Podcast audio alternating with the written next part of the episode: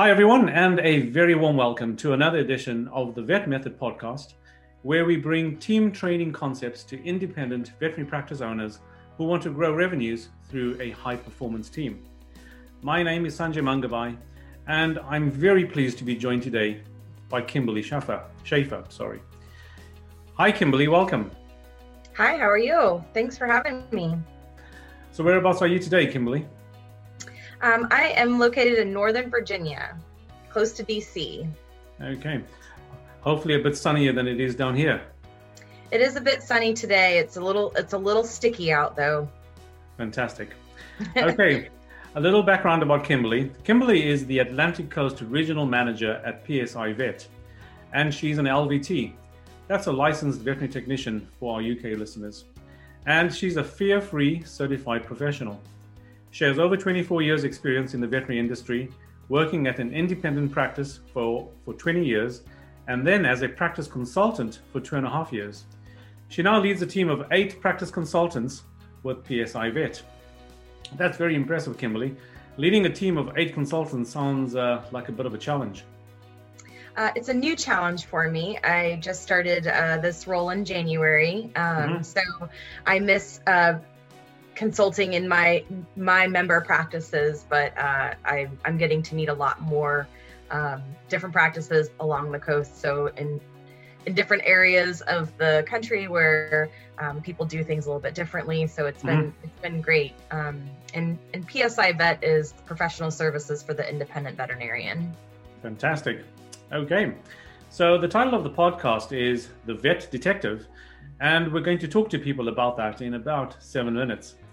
Okay, Kimberly, our time starts now. So question number 1, who is your ideal client?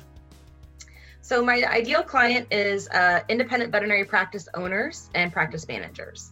Okay, so people who are generally very busy, have too much to do, not enough time to do it in, and putting out fires most of the time. Exactly. Those kind of people. Okay. Yeah, all right. Perfect. That leads us nicely on to question number 2. What's the biggest problem your clients face, and how would you help them solve it? I would say that the providing them with an easy and entertaining method to learn. Arming independent veterinary practice owners with a fresh take on old problems, so they can be better caregivers to their people, their patients, and their business. I'm kind of trying to swap out self-help for group therapy. Okay. By conversations on this podcast. Absolutely. So learning and veterinary medicine are growing all the time. They're evolving, and I guess people need to adapt with the changing times, with the changing technologies and whatnot. Yeah? Yeah, absolutely. Great. And question number 3, what are the typical symptoms people experience with that problem? You know, their pain points. I think I hear things like there's not enough hours in the day to tend to my clients, my patients, my team, and my business. There's just not enough time. And so I'm hoping that this will just help uncover and address some underlying issues so they can balance working both on and in their practice. And just in a lighthearted way to listen to someone who's heard stories and practiced, you know, had a lot of the same experiences. Absolutely. Time seems to be a very scarce resource in the average veterinary practice. You know, the chaos of running the practice, working in it, like you say, and not having enough time to work on it. And that creates less time, et cetera, et cetera. Question number 4.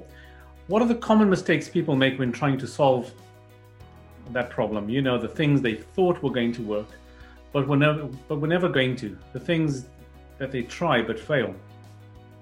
I think just not giving themselves enough time. We say all the time, we don't have enough time, but sometimes you can't afford not to give that time. And the world can come crashing down around you, and you can be so hyper-focused on the tasks at hand and not realize the big picture. And so I think a lot of times that ends in turnover, and it ends in people being upset or having burnout, or, you know, just business issues, and just not really giving yourself enough time to give to those problems. And the problems are multifaceted, right? There's just in a sense, problems that you face in your while managing your practice. Absolutely. I find that you actually need to be very disciplined in carving out that time, time to think. Otherwise, you make decisions on the run.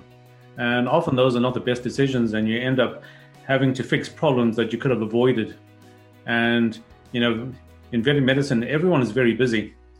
But unfortunately, I don't think that they are sometimes very productive, absolutely true. They need to have some time set aside to sort of work on the business.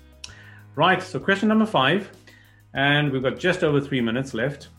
What is one valuable free action that someone listening to this can implement that will help them solve their problem? What's your top tip for that? I would say just utilize resources available to you, be it, online resources, engage with your reps. There's a lot of free resources that are out there.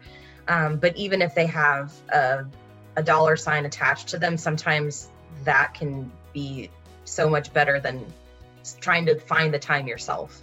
If you think about the amount of time that a practice owner or practice manager spends looking up metrics, how many hours, what's their per hour rate that they put into that they could have just paid a company to do it and make it easier for them. Absolutely. So it's about knowing where to find the information, where to find it quickly, rather than spending a lot of time trying to do it all by themselves. I find that's true with the vets as well. I always teach the vets to learn to use the resources that they have. And it'll save a lot of the time, make the job a lot easier. Great. So, and obviously one easy free thing you could do is listen to the podcast. Absolutely. Absolutely. Great. So let's go to question number 6. What is one valuable free resource that you can direct people to that will further help with that problem? And the free resource would be listening to the podcast, whether you're joining for a daily workout, a lunch break, or your commute. I'll meet them where they're at with transparent and candid insights to support them in their practice. And that way they can just kind of passively hear some pearls or even just relatable conversations. Okay, fantastic. And I guess that... those podcasts and blogs are on your website, psivet.com.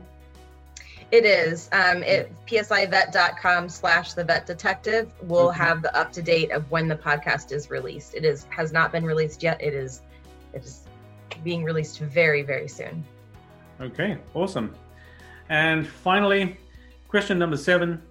What's the one question, Kimberly, that I should have asked you that would give great value to our audience?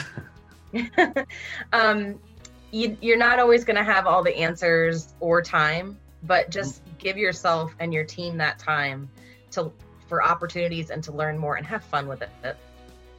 Absolutely. And that's just so true.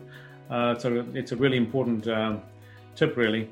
We just don't have enough time, but we have to somehow carve out that time and focus on doing the important rather than doing too many things. Thanks, Kimberly. Really exciting, really interesting and fascinating stuff. For me, it's a no-brainer having to, looking for those resources. And I would encourage everyone to listen to the podcast that are on your website. Thanks so much for your time today. I really appreciate it, Kimberly. Thank you so much. I appreciate it as well. Fantastic. Thank you.